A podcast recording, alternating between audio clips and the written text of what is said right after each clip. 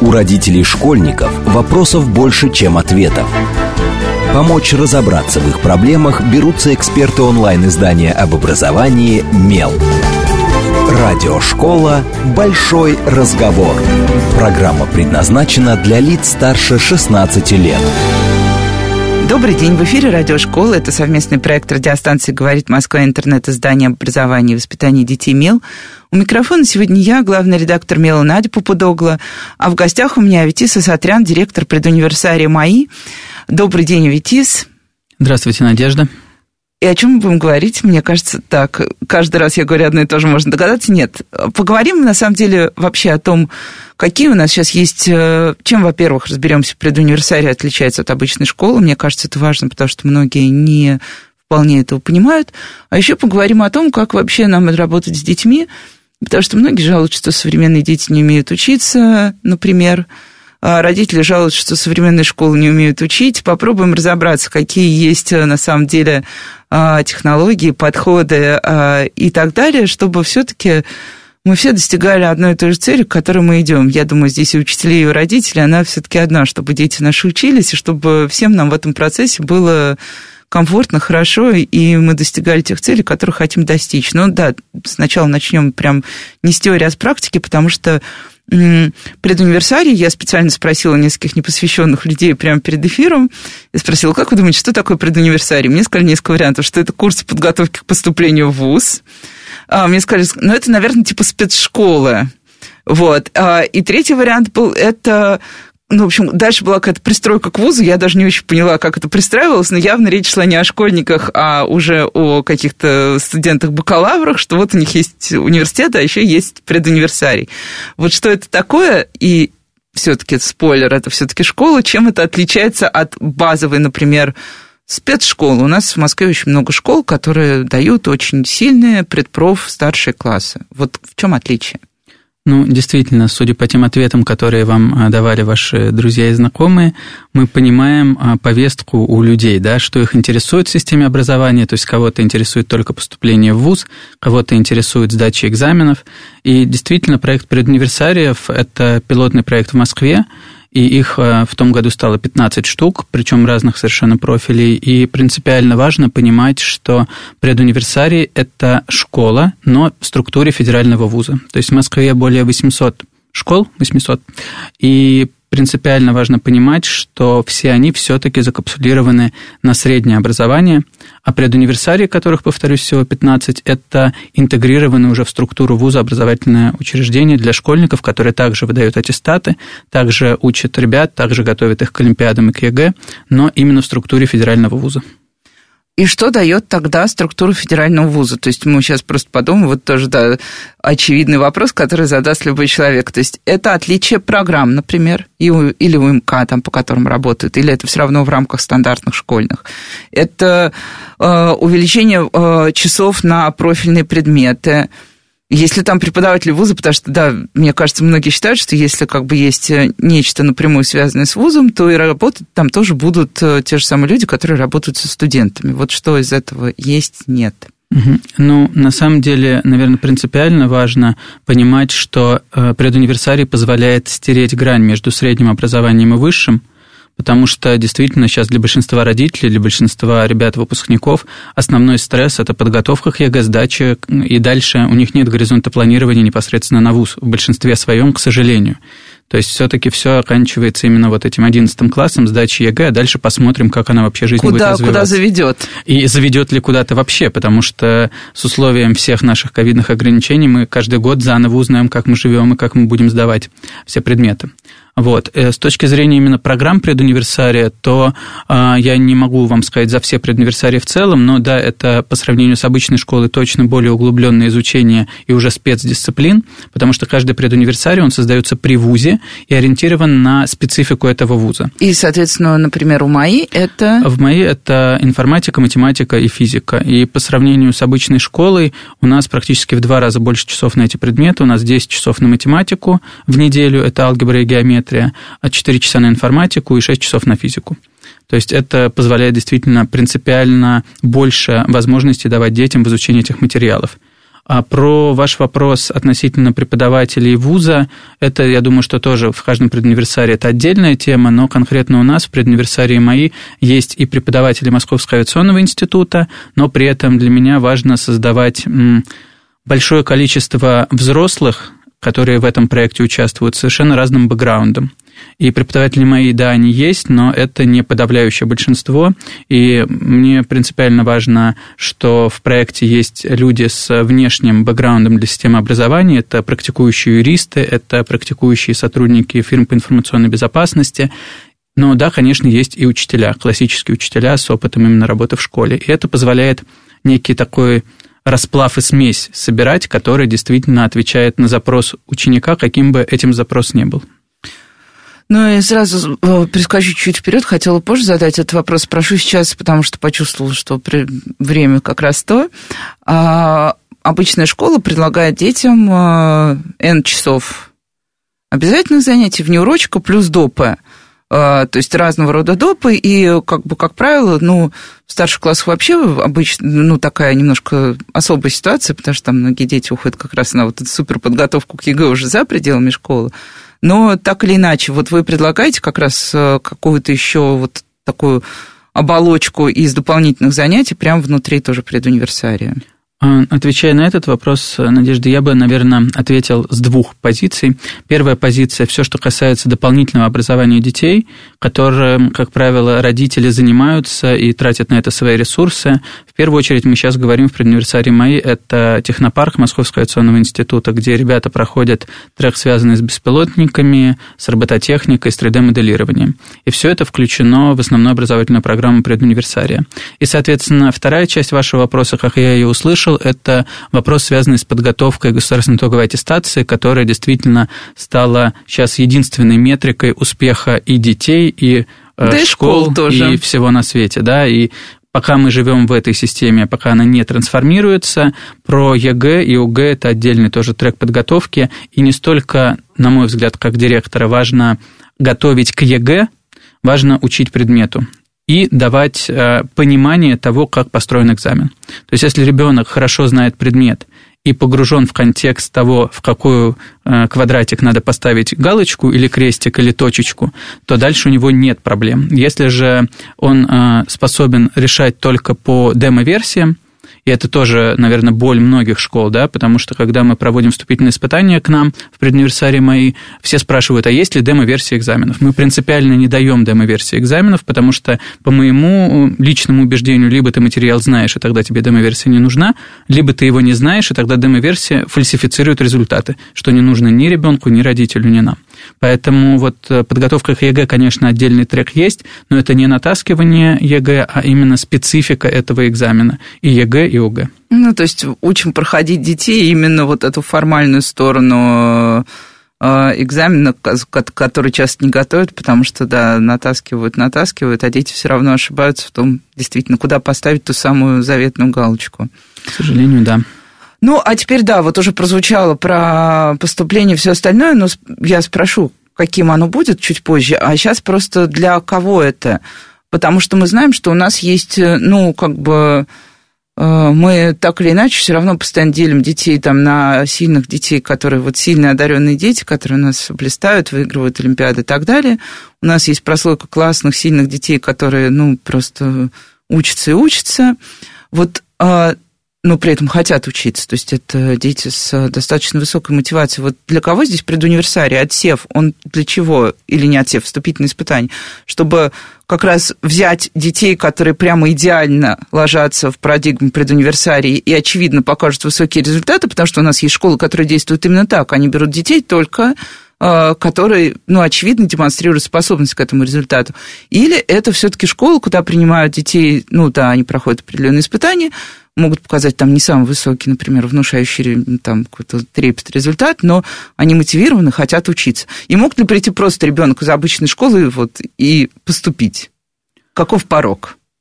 Начну, наверное, отвечать с конца на этот вопрос. Любой ребенок из обычной школы поступить может. Дальше важно понимать, зачем это ребенку. И поэтому испытания вступительные в предуниверсарий МЭ делятся на два основных блока. Это проверка текущего уровня предметных знаний и непосредственно собеседование с психологом и командная работа. И нам важно понимать, почему ребенок пришел в предуниверсарий. Это желание родителей, это побег из своей прошлой школы, это тоже часто бывает, или это интерес самого ребенка и нацеленность его на какую-то перспективу. При этом с точки зрения именно порога входа у нас вот в этом году конкурс был достаточно большой, больше четырех человек на место, но средний результат – это сто сорок два балла из трехсот возможных в десятый класс. Поэтому это не запредельные знания, и, на мой взгляд, действительно принципиально важно понимать, что мотивированный на изучение тем ребенок точно способен добиться большего, чем ребенок, в которого родители вложились, но который сам этого делать не хочет.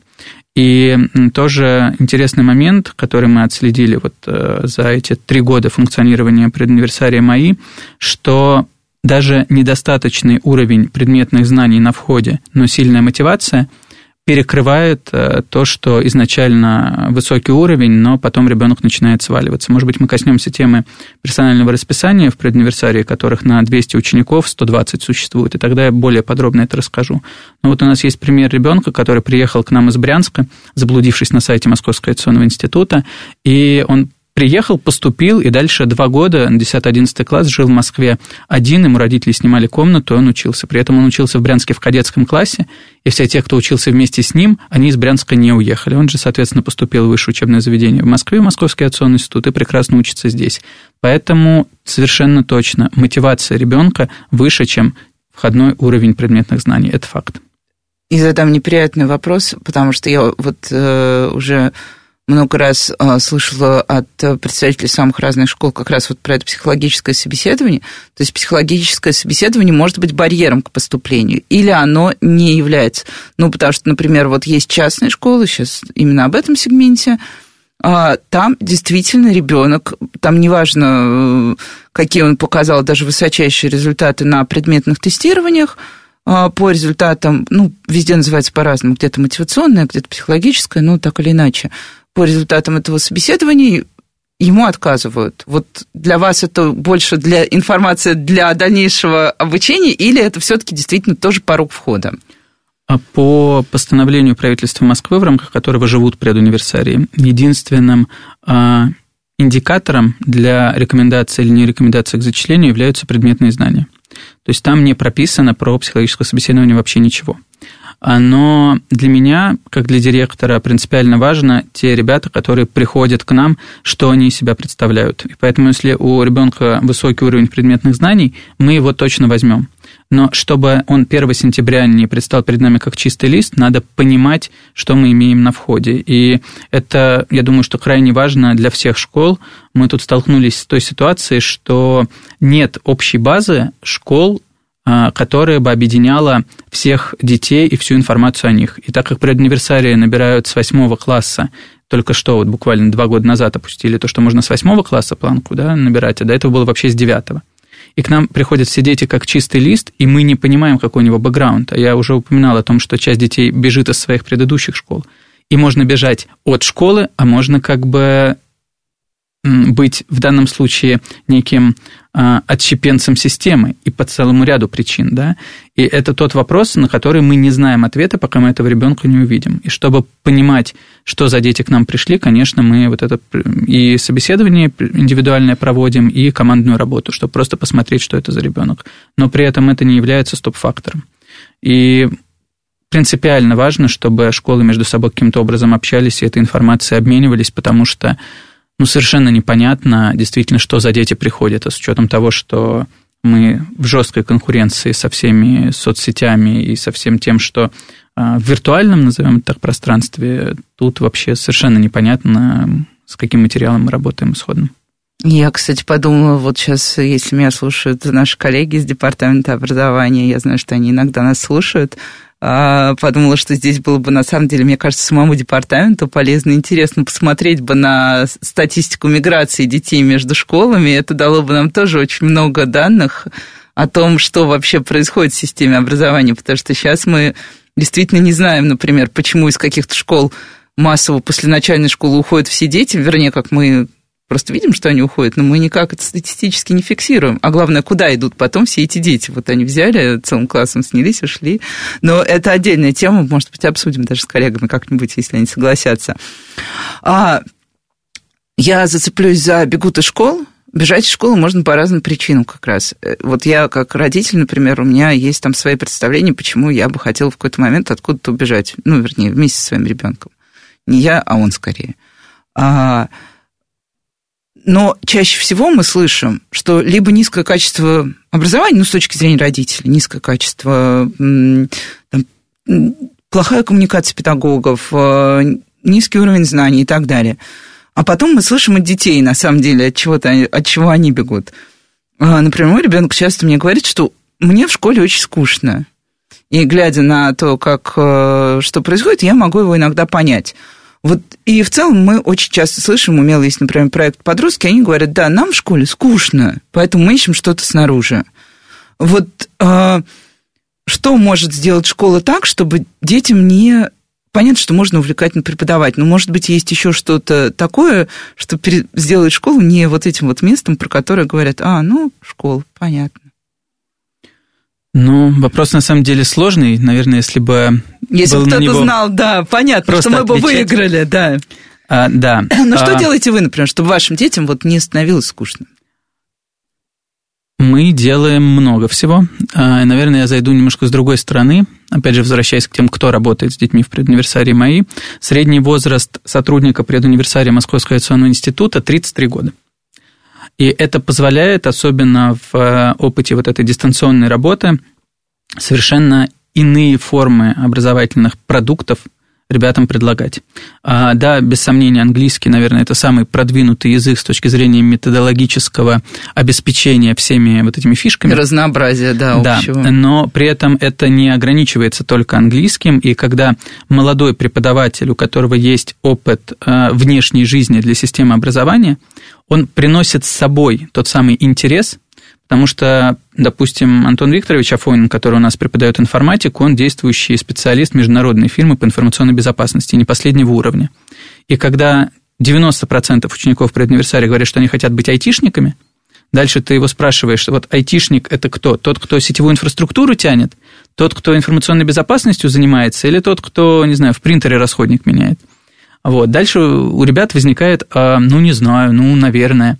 И человек, который приносит с собой свою работу внутрь образовательного пространства, работа это в повестке у детей, потому что все же хотят быть айтишниками сейчас, как в наше время, мне кажется, все хотели быть бухгалтерами, экономистами, теперь все хотят быть айтишниками.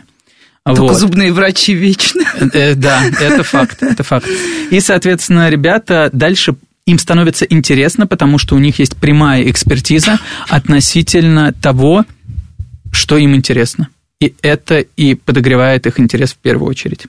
Соответственно, во вторую очередь, да, мы говорим про все вот эти вот э, фишки образовательного процесса, но, на мой взгляд, все-таки принципиально важно не сваливаться до уровня э, развлечения, потому что цели ребят достаточно амбициозны, и наша задача им помогать в достижении этих целей. Зачастую цели родителей еще более амбициозные, чем цели детей, но это отдельный разговор.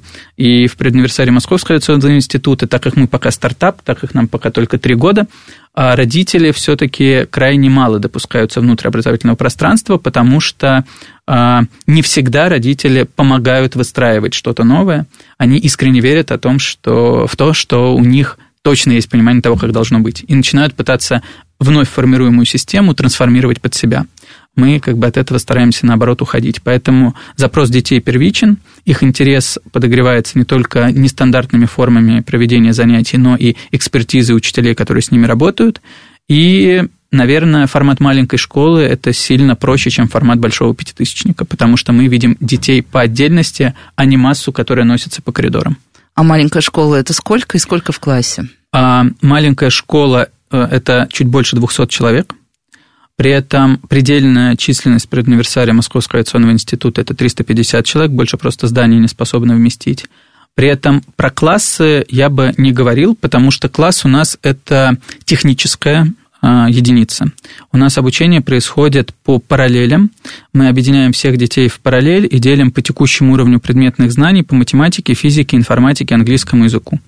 И это позволяет детям, если они приходят, допустим, с сильной математикой, но информатику и физику им не преподавали, или преподавали не очень хорошо, или он не очень хорошо учил, оказываться условно номинально самый сильный на текущий уровень диагностики группе по математике и, соответственно, не в самых сильных на текущий уровень группах по физике и информатике.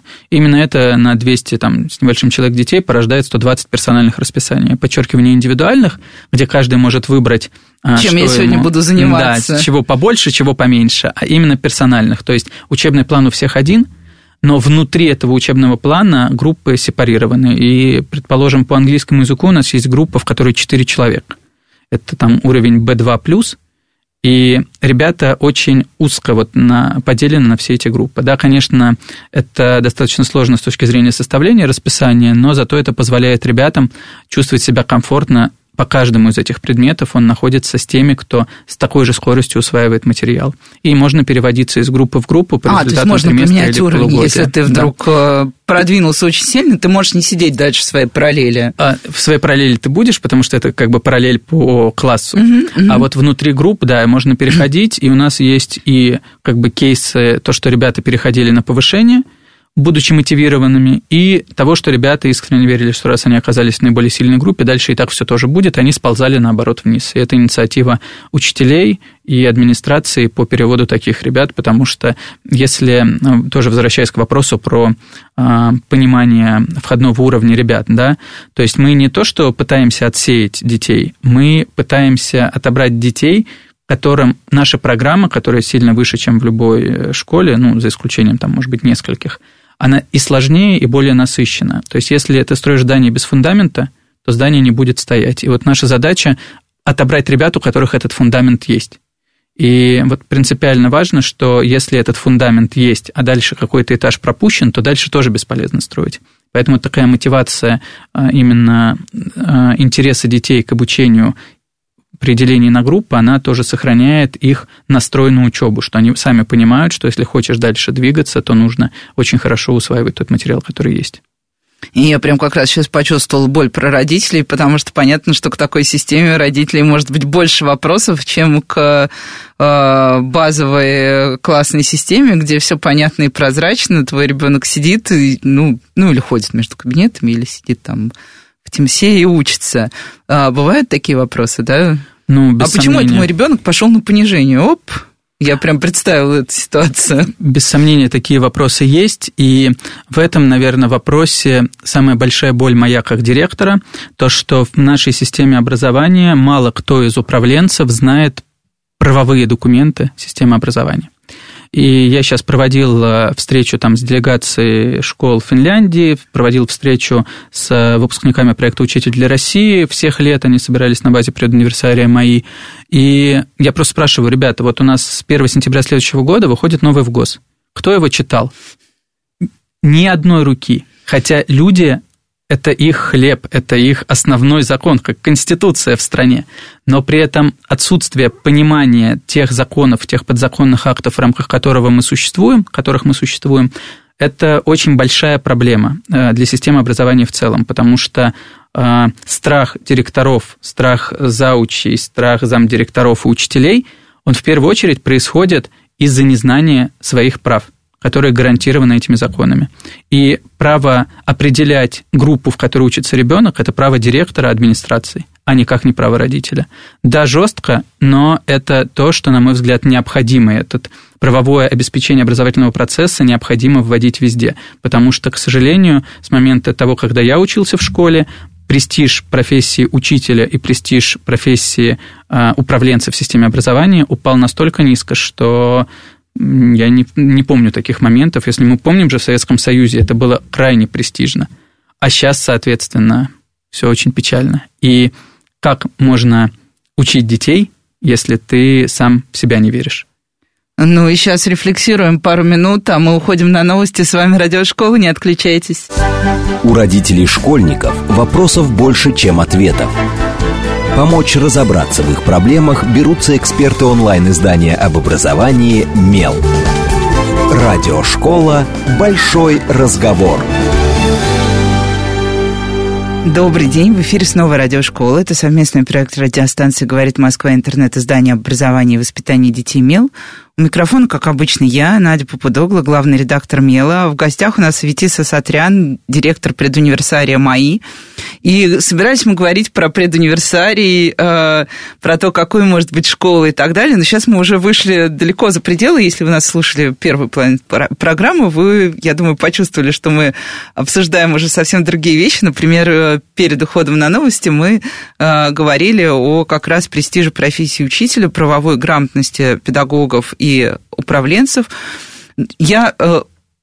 Вот немножко внутренне сомневаюсь, потому что хочется и поддержать тему, но хочется и поговорить как раз о том, о чем мы все равно собирались. Давайте мы тогда сейчас откатимся к тому, что я услышала уже несколько раз, и то, что не очень понятно, что такое, вот, что такое упоминавшийся несколько раз вами персональные план, планы. Это траектории, это индивидуальные траектории, потому что родители на самом деле тоже запутаны. Я встану на их сторону. Нам говорят, мы сейчас... Все должны работать с детьми индивидуально. В обычной школе мы знаем индивидуализацию. Дай бог, если сильная часть класса и слабая, получат разные задания. В остальном, как бы, там... Ну, и тебе дадут обратную связь иногда педагоги по твоему ребенку. Но это вряд ли индивидуализация. А что у вас... На... Что это такое, на самом деле? Как вы работаете? Сразу хотелось бы договориться о терминах, разделить да. понятие индивидуализации и персонализации. А индивидуализация – это когда каждый, как в ресторан, приходит и выбирает то, что он будет есть. Персонализация – это когда каждый приходит и ест один комплексный обед. Но у кого-то а, этот обед чуть погорячее. Вегетарианский, у кого-то горячий. Ну, возможно, да. У кого-то чуть более горячий, у кого-то чуть менее горячий, но это все равно один и тот же комплексный обед. И а, индивидуализация в системе образования – это крайне сложно, потому что никогда невозможно угадать и соответствовать запросу родителя как стейкхолдера, запросу ребенка как стейкхолдера, запросу администрации как стейкхолдера и запросу департамента, министерства и всего остального. Вот невозможно разделить эту тему между вот этими четырьмя участниками процесса, потому что в любом случае кто-то будет недоволен. Поэтому индивидуализация – это сложный вопрос, к которому, по крайней мере, мы в предуниверсарии Московского авиационного института, я думаю, что подойдем годика через два. Хотя новый ФГОС, он ограничивает нас в индивидуализации. И это, наверное, отдельная тема для разговора. С точки зрения персонализации здесь все сильно проще, потому что, как я уже говорил, деление по математике, физике, информатике, английскому языку внутри параллели позволяет избавиться от таких ярлыков, которые, я уверен, известны всем, что класс гетто, класс звездочек, и дальше вот, а что ты хочешь, Иванов? И болотца Иванов. Между ними. Да, и тут каждый ребенок видит, что все в его руках, и вот эта персонализация, которая есть, позволяет ему не чувствовать себя провальным, даже если у него там какой-то предмет западает, потому что, скорее всего, в обычной школе его там куда-нибудь в третий, четвертый, пятый, шестой класс отправят, и на этом все.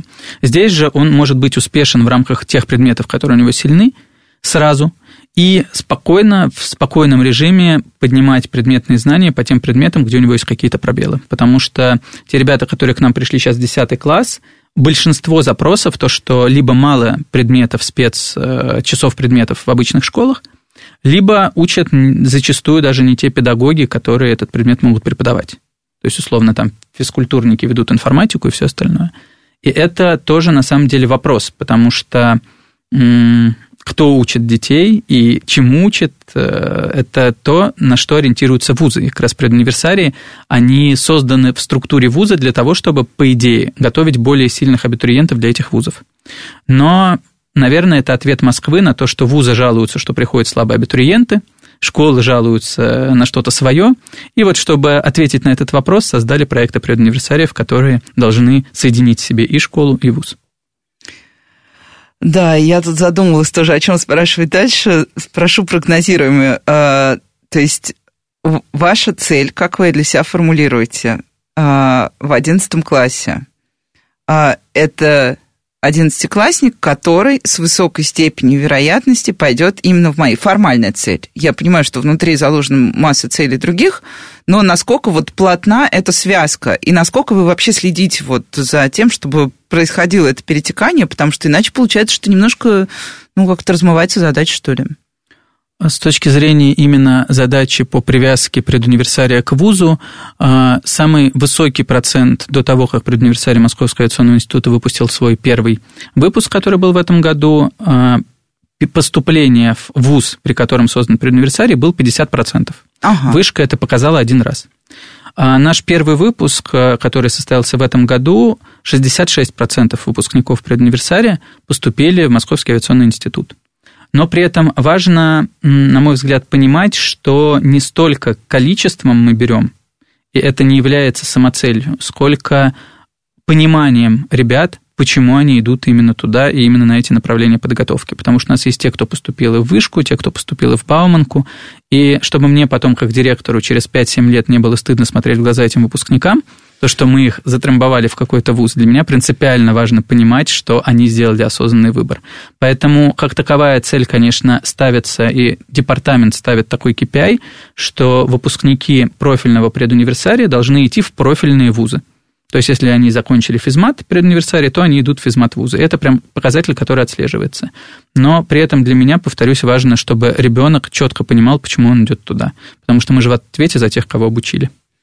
Я откачусь ко второй теме, которая меня интересует, потому что мы совсем недавно тоже здесь в эфирах обсуждали историю про информатику в школах, и потом я много разговаривала, и в том числе, вот опять же, с нашими подростками про информатику, и у меня сложилось, я думаю, у многих родителей есть такое ощущение, что информатика – это самый странно сформулированный школьный предмет. То есть, потому что вот я поговорила, у нас там сколько было в редакции, десять подростков, и я узнала, что каждого на информатике учили чему-то своему. Кто-то там клепал таблицы в Excel. У кого-то было алгоритмирование первичное, то есть, по сути. Кто-то вообще Python учил уже. Ну, то есть, в зависимости от школы, но разброс получается суперширокий от условного действительно какого-то, не знаю, как это назвать, первичное влад... ну, как это... Э... Пользователь. Уверенный пользователь ПО. Вот. Что вот с информатикой? Как вы видите это по вашим детям, например? Ну, у нас на самом деле, наверное, самая сложная задача именно в информатике, потому что в каждой школе информатику проходит действительно, зачастую проходят, зачастую изучают по-разному.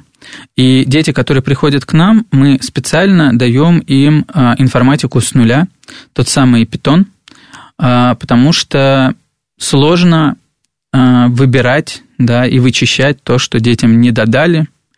Так как руководит у нас направлением информатики Елена Юрьевна, которая участвует, назовем это так, в составлении вариантов ЕГЭ, то и ЕГЭ является единственной метрикой, то мы совершенно точно понимаем, чему детей нужно обучать с точки зрения выходных результатов к ЕГЭ.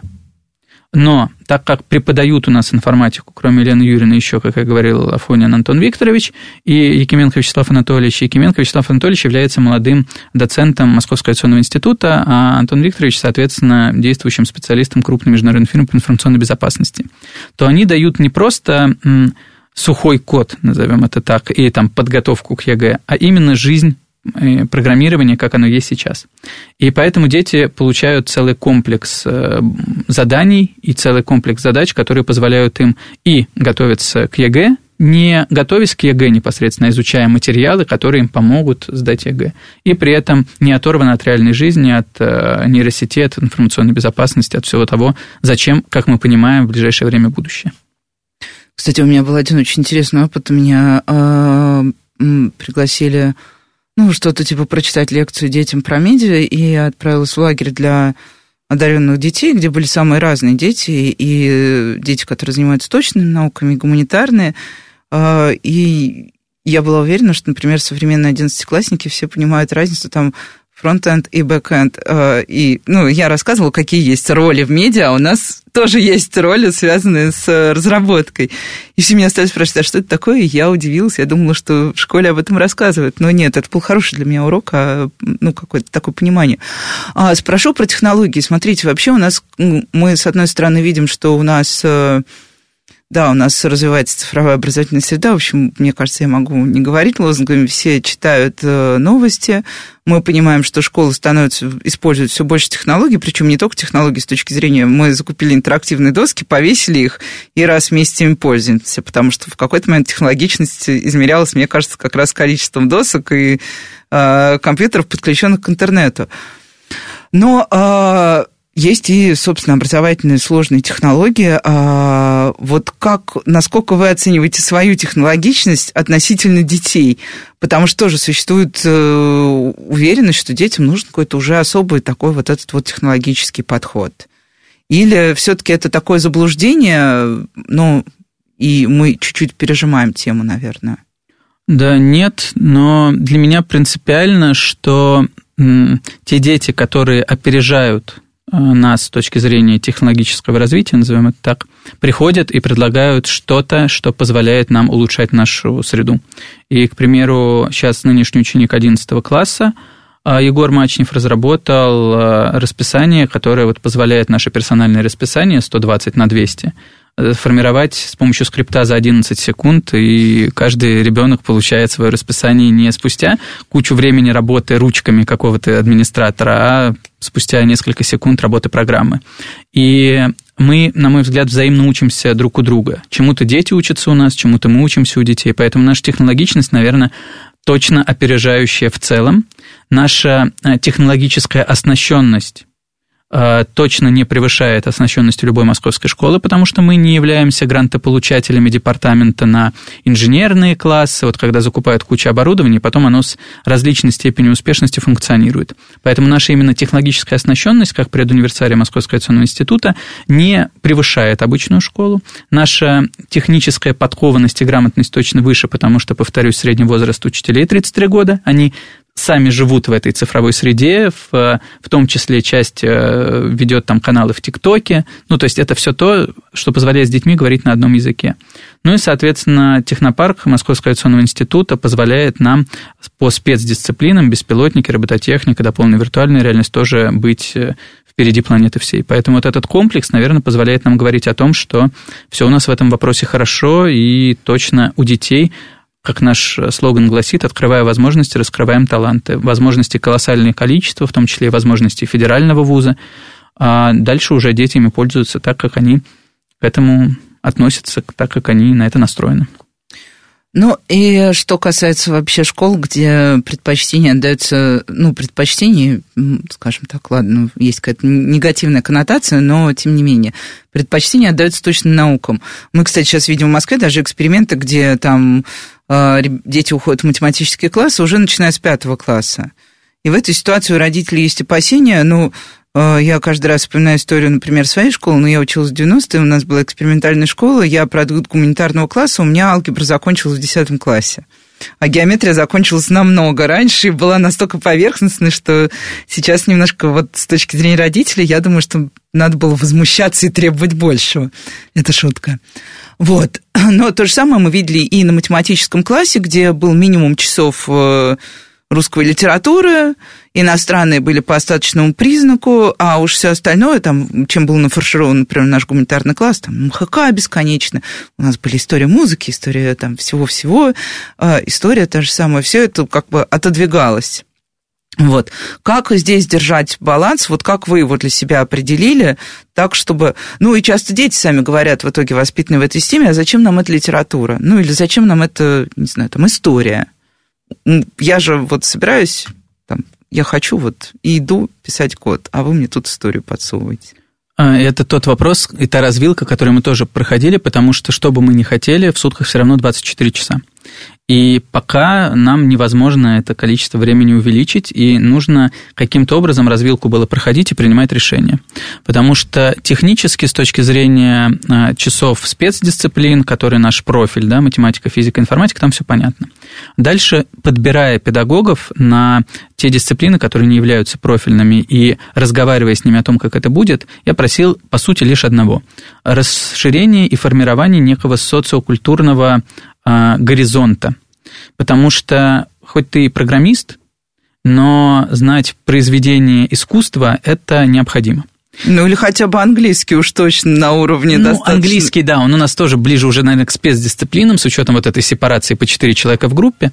Но мы сейчас говорим как раз про мировую художественную да, да, культуру, да. про литературу.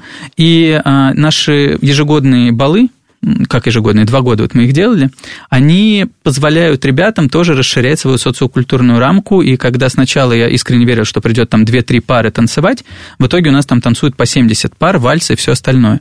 И дети приходят и говорят: спасибо вам, что вы научили меня танцевать вальс, потому что у нас двадцать процентов девочек, восемьдесят процентов мальчиков. Ой, я как раз хотела спросить про гендерный расклад. Да, и, соответственно, мальчики приводят девочек из своих прошлых школ, подруг, и учатся вместе с ними танцевать вальс, и это круто.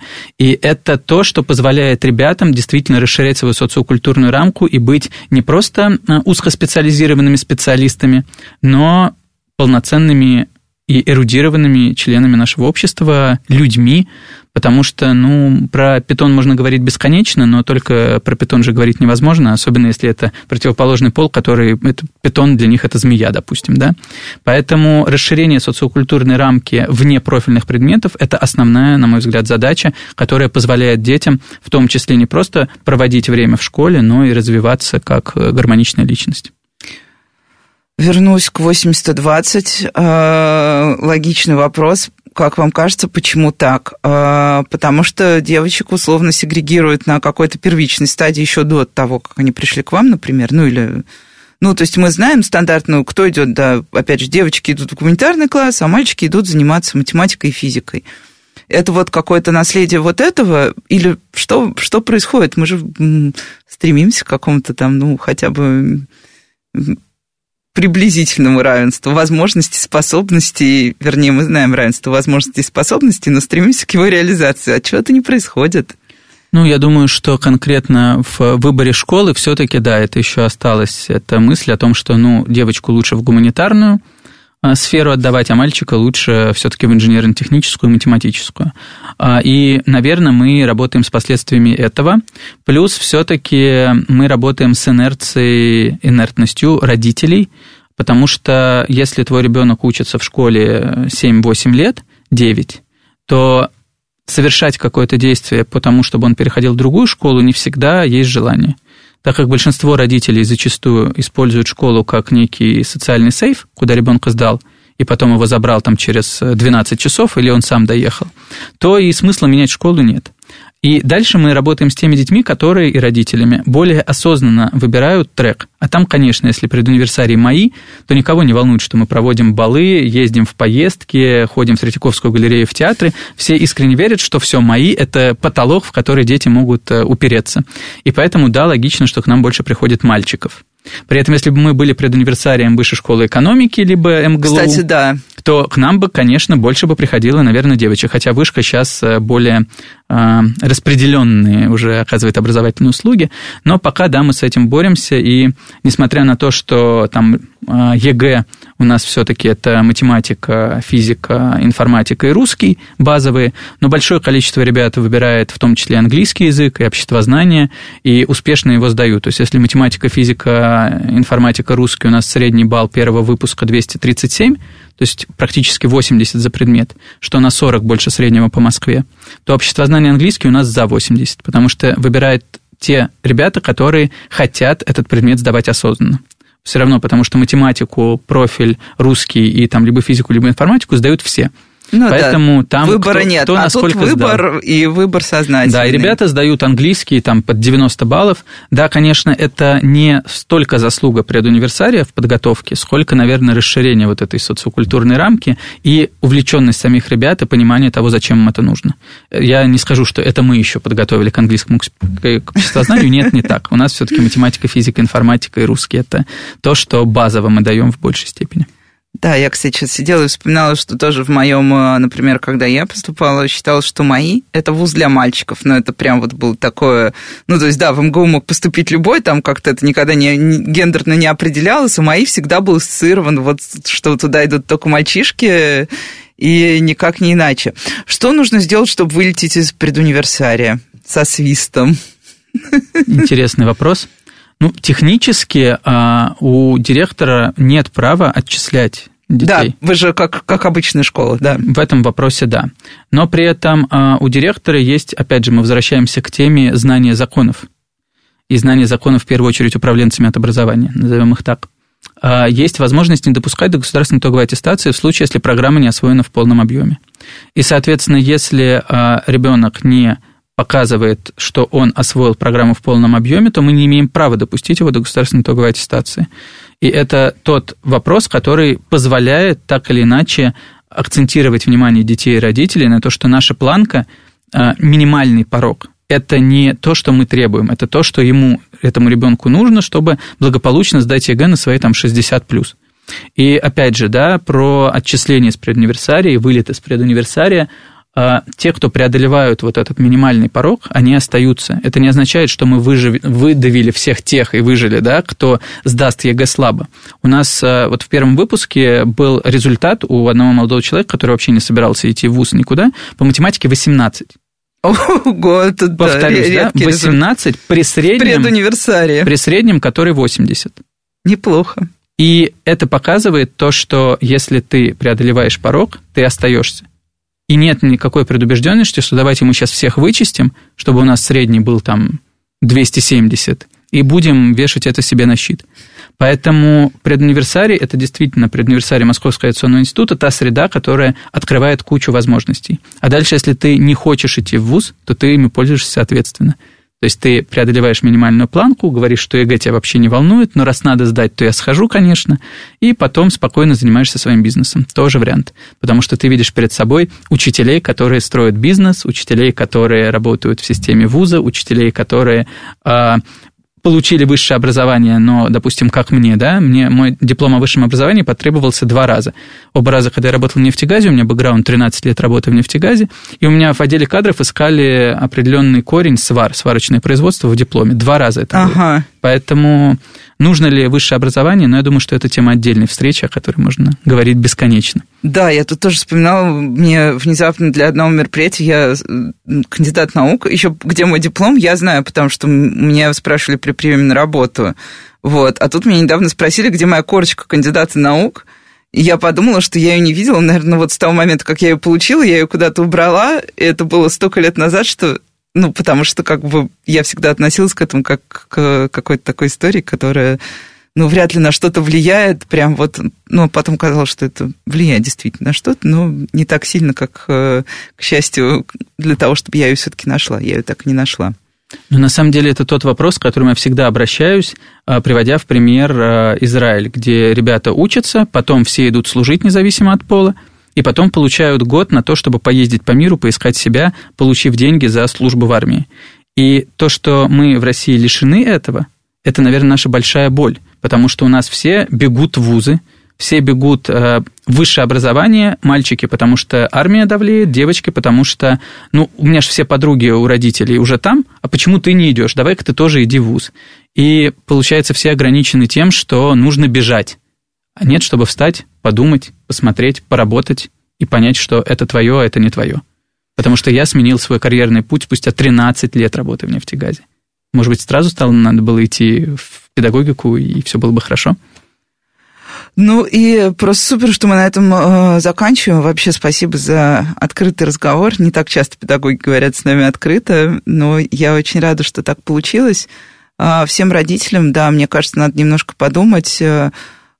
И, ну, с мальчиками, да, тут ситуация сложная, но так или иначе, хотя бы оставить ребенку выбор, такой больше какой-то даже внутренний выбор, чего ты хочешь, куда ты идешь, и точно ли ты хочешь туда, куда ты вроде бы сказал, вот это вот в конце учебного года нам всем будет очень полезно. Да, спасибо еще раз, и спасибо всем нашим слушателям. В эфире была Радиошкола. До встречи на следующей неделе.